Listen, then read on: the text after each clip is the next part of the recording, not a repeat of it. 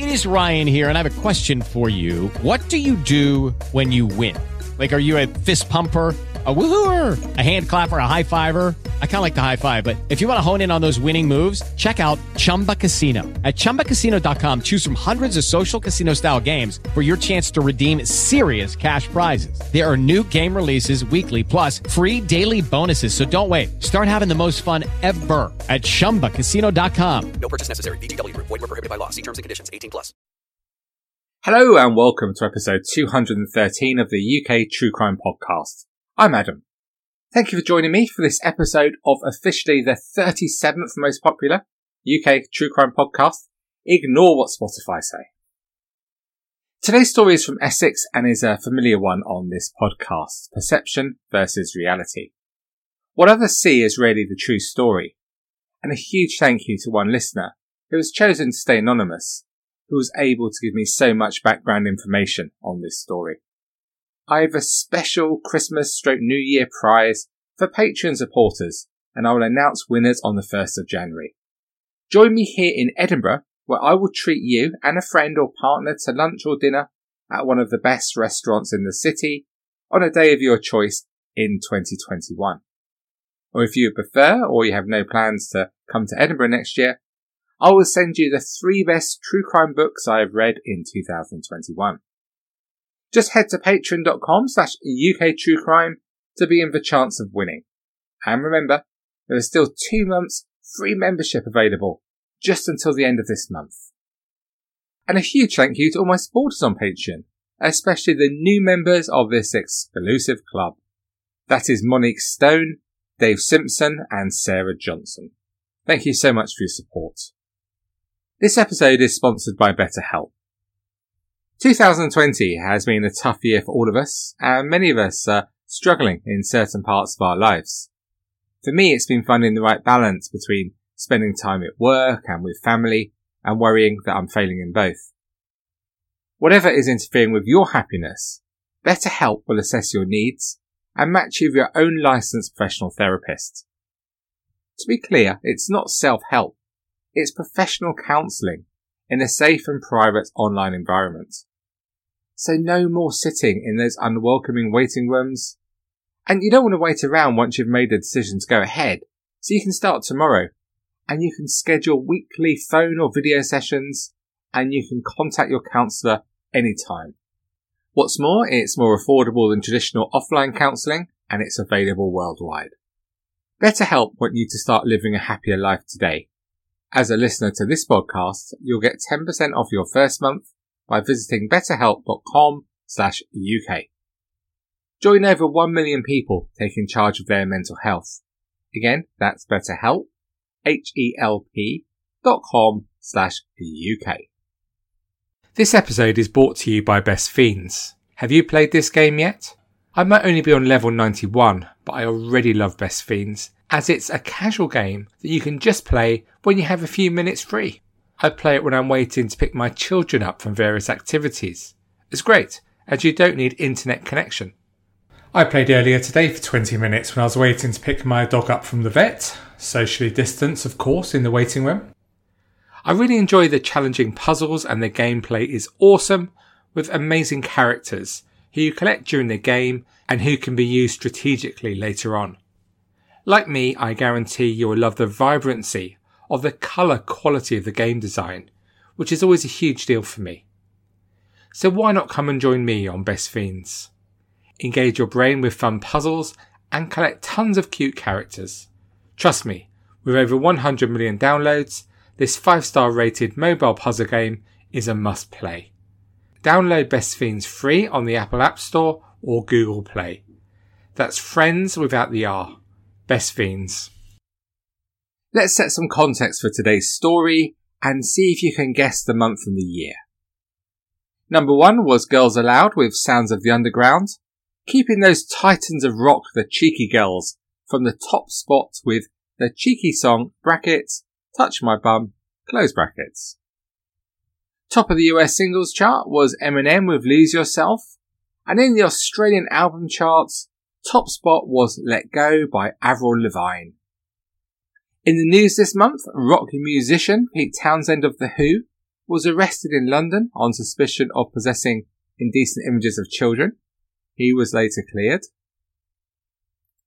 A bushfire killed four people and destroyed more than 500 homes in Canberra, Australia.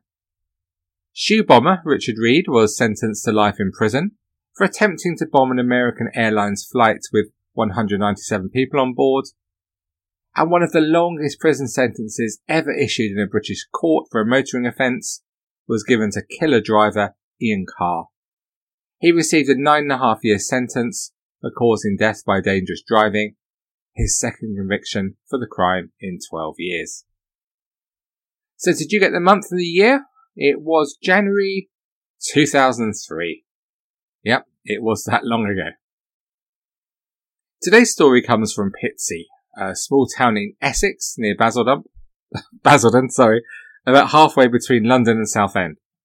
It has produced a surprising amount of global superstars, including Mick Jack, sorry, I mean Scott Robinson from Five. When we pick up today's story in 2003, 22 year old Jonathan Dore lived in Pitsea with his 21 year old girlfriend, Kim Banyard. In his life, Jonathan Dore had been the envy of many. He was a popular, good looking guy, with lots of chat, and he was great at sport. You knew someone like this at school, right? He was a footballer, and he played in goal, and he was good, he was very good. So much so that he was an associate schoolboy with Norwich in 1997-98, before having stints as a schoolboy with West Ham, QPR, and the England under 15s before injury ended his career. You can imagine the kind of worship he received at school for those achievements. And there was more. He was a genuine hero. When he was 10, he was out on his bike with his dad Stephen and his 8 year old sister Elizabeth. When his sister lost control of her BMX bike and she fell into the River Lee at Carpenter's Lock in Stratford. If you know the area, you'll know that the water's a good 15 feet below the level of the bank. And although Stephen jumped in the water to calm down his daughter Elizabeth, neither could get out because the bank was a straight vertical drop. Jonathan reacted quickly. He pulled out nearby fencing staves that were connected by wire and used this to make a ladder to rescue his sister and dad. And he was always protective about his sister Elizabeth, who'd been a premature baby, weighing just over four pounds when she was born.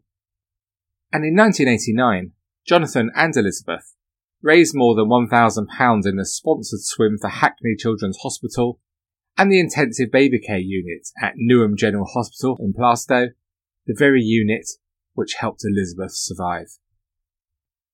The hero, the footballer, Jack the Lad, this was the image he liked to portray. And Jonathan was certainly popular with the cool kids at school, and never short of girlfriends. But not everyone that he knew growing up saw him in such flattering ways. He was a bit of a bully at school to some of the children. He was genuinely nasty to some. He almost saw them as beneath him.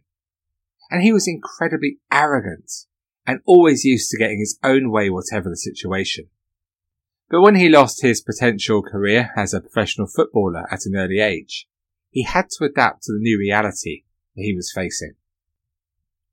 Jonathan got on with life and began working as a painter decorator. Okay, the money arguably isn't quite as lucrative as a footballer, but he was good at his job, he was hard working, and it gave him the freedom to work the hours that suited him. He had a very active social life and was often out with a whole variety of friends. He wasn't short of girlfriends, but he hadn't met anyone special. But then in the autumn of 2001, he met and started dating Kim. This was different for him. Kim was different. She was a lovely person, very popular too with a wide circle of friends and loads of personality. The couple bought a house in Pitsea the following February and they seemed to be very happy with life. Shortly afterwards, Kim became pregnant and gave birth to their son Jake on the 25th of October 2002. As you will know if you have children, this is a big change for a couple. But Jonathan and Kim seem to be coping well, and by Christmas 2002, all seemed perfect in their world. But as we have discussed so many times on this podcast, perception and reality are often quite different what really happens in the lives of those people we know who live the perfect lives on social media is often very, very different to the image they portray.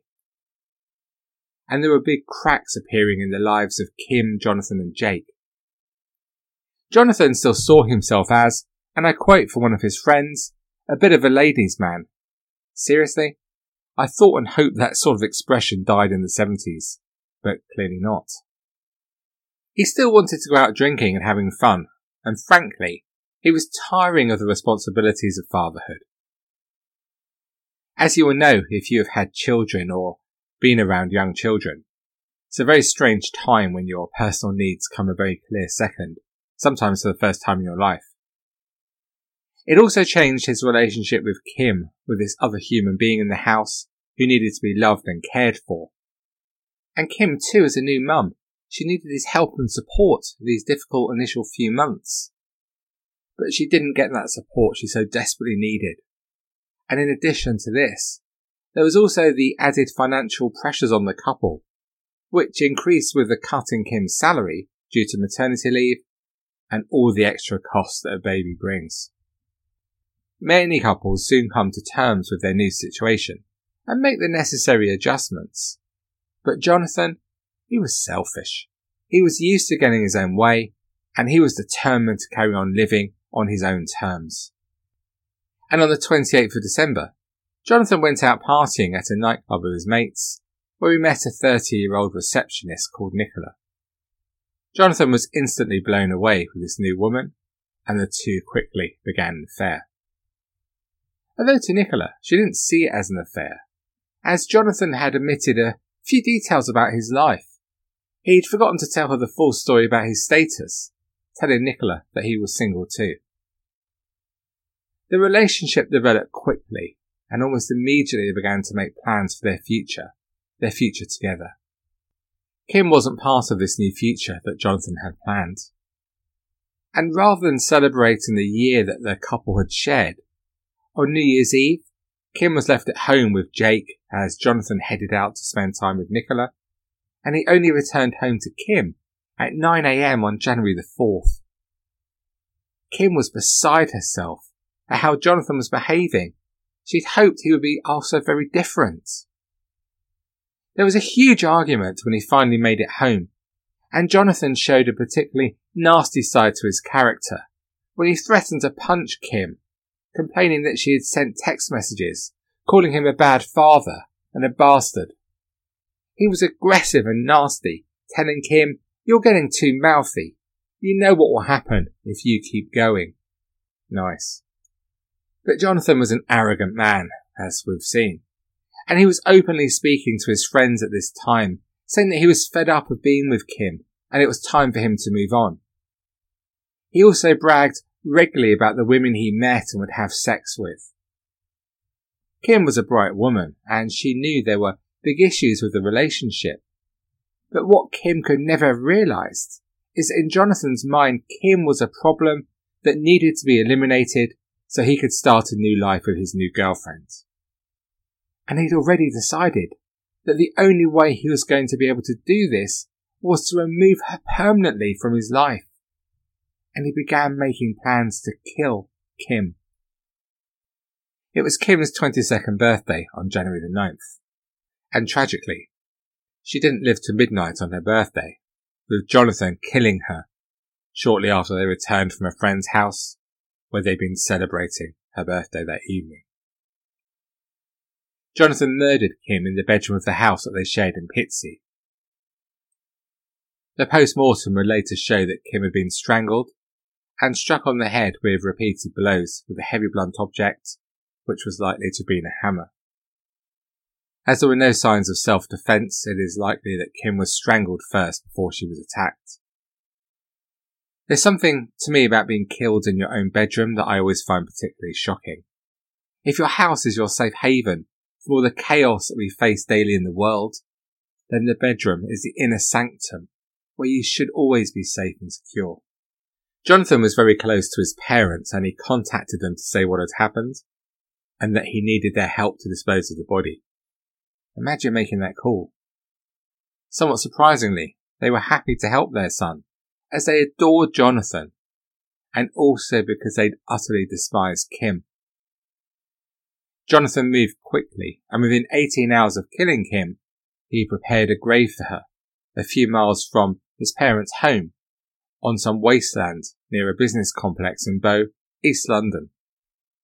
Jonathan's dad, Stephen, was a scout and a swimming coach as well as a community fundraiser, the pillar of the local community. And yet hours after Kim had been brutally murdered, he was helping his son industrially clean the house in Pitsea before wrapping up Kim's body in two green bin bags. Let's just pause and consider the reality of that. Father and son cleaning up after the murder of Kim. They make small talk, listen to music, whilst being involved in such a gruesome act?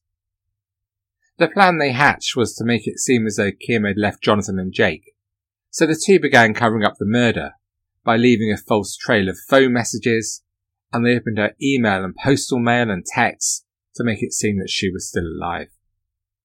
Then on the 11th of January, under the cover of darkness, the two men loaded Kim's body into the boot of Jonathan's VW Golf and set off for the burial site. Somewhat gruesomely, the grave was too small for the body, so Jonathan had gone out that day to buy an axe to chop Kim up, and they also took three kitchen knives to help them with this brutal act. But the two men were out of luck.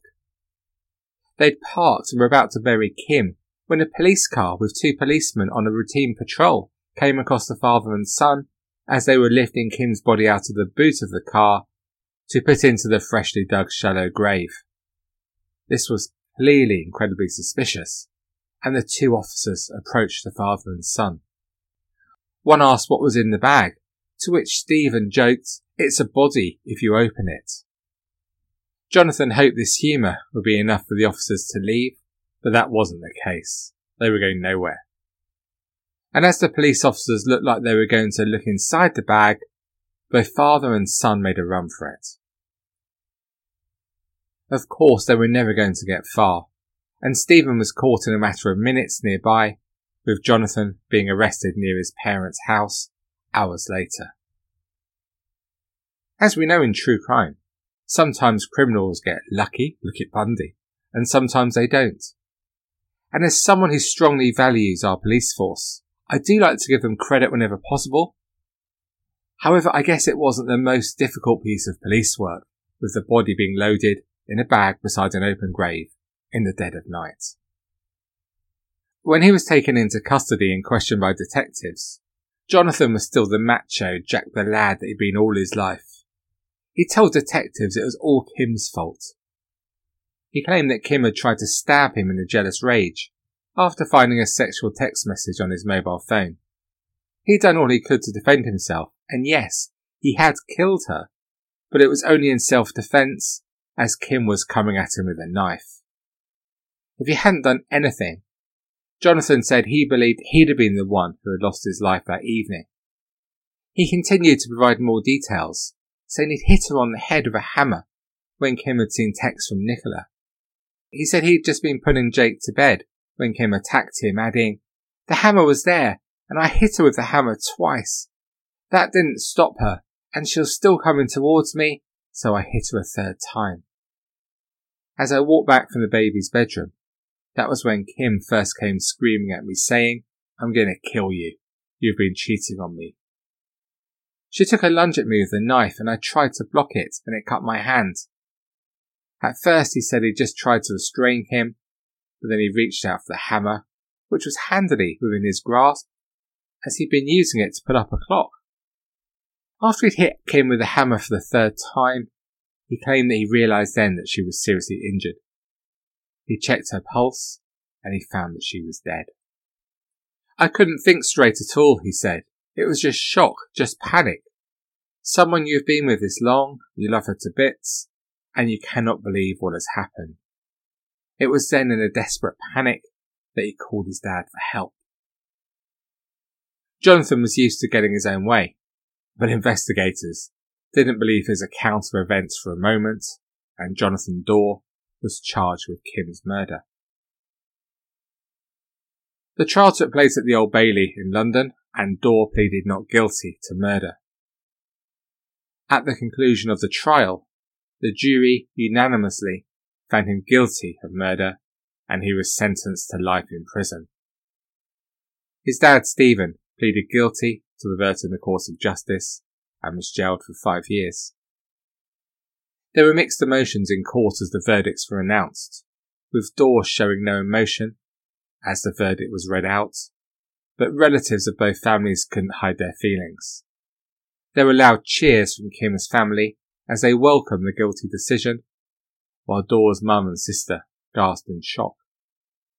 Some members of the jury broke down in tears. Maybe the Jonathan Dore mask slipped as he was taken down to the cells. On the way, he made a point of stopping to grin smugly in the direction of Kim's dad, Paul. Paul Banyard was, of course, absolutely disgusted and said outside court, He is evil. Because of him, Kim's little boy, who's about to have his first birthday, will grow up and eventually be told that his mum was brutally killed by his dad. Kim was so loved by her family and friends and enjoyed the happiness that came with being part of a loving family. Jonathan Dore appealed his sentence. The court heard that he had made, and I quote, exceptional and unforeseen progress during his time in prison. Once more he had been a hero, twice saving his cellmate from taking his own life. And despite not having first-hand knowledge himself of substance abuse, he had helped many others by providing support on his prison's drug rehabilitation unit. But although the judge gave him credit for these factors, it did not alter what he had done. He upheld the 16 year sentence, adding that had he been sentenced today, he might have got even longer. Dore will only be freed at the end of his term if he can convince the parole board that he is no longer a danger. Jonathan Dore again made headline from behind bars when it was revealed that a 26 year old prison warder was suspended for having sex with him in the prison after he got a job as a cleaner. The warder was ordered home for fraternising with a prisoner, and Dore lost his privileges. An insider was quoted in the Mirror newspaper saying, Dore fancies himself as a stud and basically chatted up the warder. But she wasn't exactly backward in coming forward either. Dore had reasonable freedom of movement around the jail because of his job, which made the fling a lot easier. It's the talk of the prison. So there we have Dore again, still the ladies' man. So what do you make of what we've heard today? What do you make of Dore's dad, who quite happily helped his son clean the crime scene and attempt to bury the body? I wonder how many people would do that for their children not too many, I would imagine. Can you picture that scene when they were caught by the police? What a gruesome, macabre sight it must have been. And Dore showing the same complete lack of respect for Kim in death that he showed her in life. In a way, when he was growing up, Jonathan Dore was the person who seemed to have it all. The cards of life all appeared to have fallen in his favour. But when for the first time he couldn't get exactly what he wanted, he was arrogant enough to believe he could get away with murder. And his poor girlfriend, poor Kim, murdered at just 22 for no reason at all. And if he wanted a single life or a new girlfriend, he could have left Kim, right? There was no need for murder and to take away all Kim's dreams for the future. So Dawn might be out of prison very, very soon. I wonder if he will be released, and if so, how he will get on in the new world that he finds himself. I can't help thinking of that horrible smug grin that he gave Kim's family as he was found guilty in court. Will he have changed, I wonder? But of course today we finish on what really matters, which is that Kim's son, other family and friends are left with an empty void in their lives where Kim should be we could all feel their pain. Thank you for listening to this episode of the UK True Crime Podcast. To discuss this story or any other aspect of UK true crime, please head to the Facebook group. And don't forget that CrimeCon is coming to London in June, and to get your discounted ticket, search CrimeCon UK and use the discount code UKTC. I'll even throw in a bag of goodies at the event. And to support this show and to claim your prize of lunch or dinner with me in Edinburgh, or my favourite true crime books from this year, just get yourself over to patreon.com slash UK True Crime. You'll get all the bonus episodes and the other behind the scenes stuff, and there's still a year subscription with two free months from as little as £20. Come and join the fun. That is patreon.com slash UK True Crime. So that's all for me for this week. I've been trying to think of a few more slogans for my show. How about this one? Spend some time with Adam. He's got the time to describe the crime. What do you think? Think it's going to catch on? Gosh. no, I don't either. Awful. Anyway, on that unfunny bombshell, that's it for this week. So until we speak again on Tuesday or Monday evening at the live episode recording, if you're one of my friends on Patreon, please do take it easy and most of all, stay classy.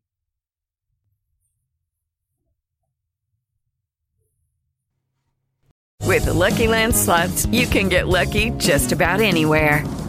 This is your captain speaking. Uh, we've got clear runway and the weather's fine, but we're just going to circle up here a while and uh, get lucky. No, no, nothing like that. It's just these cash prizes add up quick. So I suggest you sit back, keep your tray table upright, and start getting lucky. Play for free at LuckyLandSlots.com. Are you feeling lucky? No purchase necessary. Void where prohibited by law. 18 plus terms and conditions apply. See website for details. Don't you love an extra $100 in your pocket? Have a TurboTax expert file your taxes for you by March 31st to get $100 back instantly. Because no matter what moves you made last year, TurboTax makes them count. That means getting $100 back and 100% accurate taxes only from Intuit TurboTax. Must file by 331. Credit only applicable to federal filing fees with TurboTax full service. Offer can be modified or terminated at any time.